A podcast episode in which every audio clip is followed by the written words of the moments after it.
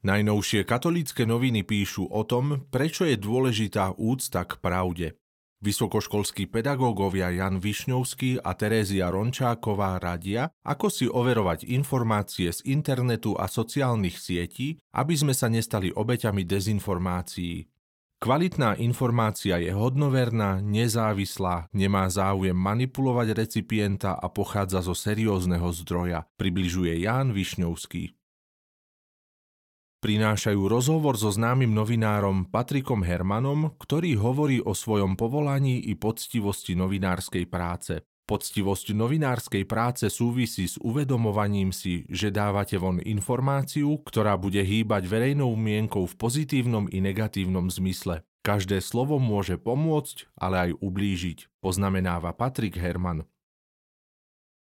Katolické noviny navštívili redakcie viacerých kresťanských médií a zisťovali, ako oni pracujú so zdrojmi a ako sa snažia hľadať pravdivé informácie. O svoje postrehy sa podelili novinári z Rádia Lumen, televízie Lux, tlačovej kancelárie KBS, Vatikánskeho rozhlasu a konzervatívneho denníka Postoj.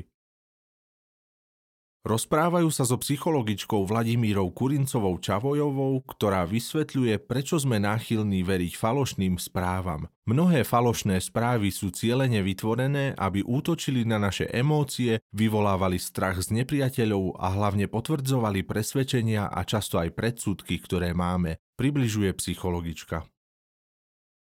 Biblista Pavel Vilhan v rubrike Duchovná obnova píše, že neustále silnejúce informačné prúdy môžu nedostatočne vybavených ľudí strhnúť so sebou a tak sa môžu ľahko ocitnúť v dave, ktorý by, obrazne povedané, emotívne kričal do uší Piláta Ukrižuj, ukrižuj ho. Napriek tomu, že ten by sa celkom triezvo a vecne pýtal, a čo zlé urobil?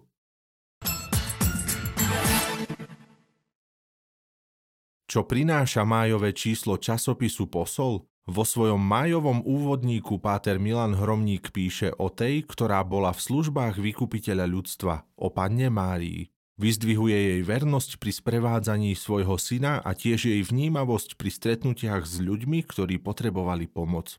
Pozýva nás, aby sme jej s dôverou prinášali svoje srdcia i svoje prozby. Páter Milan Hromník ponúka cenné zamyslenie pre život a duchovný rast na tému na nebo vstúpenie. Píše v ňom, Kristus nám zanechal nádej, že aj my prídeme k nemu do väčšnej slávy. Oživím si túžbu po nebi. Každá úprimná modlitba to je môj výstup do neba. Každá prežívaná svetá omša to je môj výstup do neba.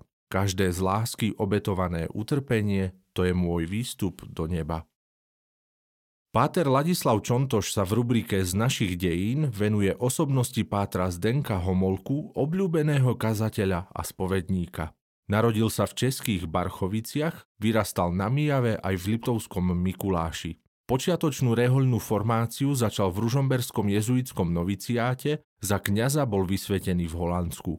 Celý jeho život bol dynamický, pozoruhodný. Páter Zdenko prekonal množstvo prekážok, aby mohol slúžiť Bohu i ľuďom. Jeho kázne oslovovali celú generáciu vysokoškolákov v Bratislave a zachovali sa vďaka pani Aloizii Čiernej, ktorá ich spracovala do knižnej podoby.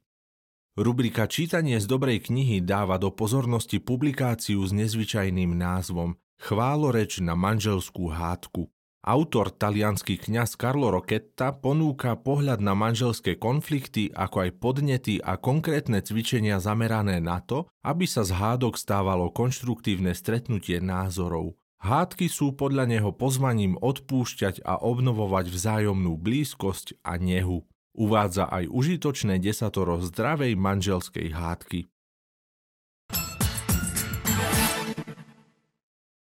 Najnovšie vydanie novín Slovo Plus požehnané čítanie ponúka tipy, ako sa neutopiť s deťmi v digitálnom svete. Autori podcastu Digitálni rodičia Barbara Okruhľanská a Peter Šebo vo veľkom rozhovore povzbudzujú nielen rodičov, že ak sa v digitálnom svete zorientujú sami dospelí, môžu pomôcť deťom správne narábať so všetkými výdobytkami dnešnej doby. V sociálnom experimente 24 hodín bez digitálu sa dozviete, ako sa redakcii Slovo Plus podarilo prežiť jeden deň bez mobilu. Psychológ Michal Božík nám poradil, čo robiť, ak dieťa hrá počítačové hry a prečítať si môžete aj digitálne desatoro.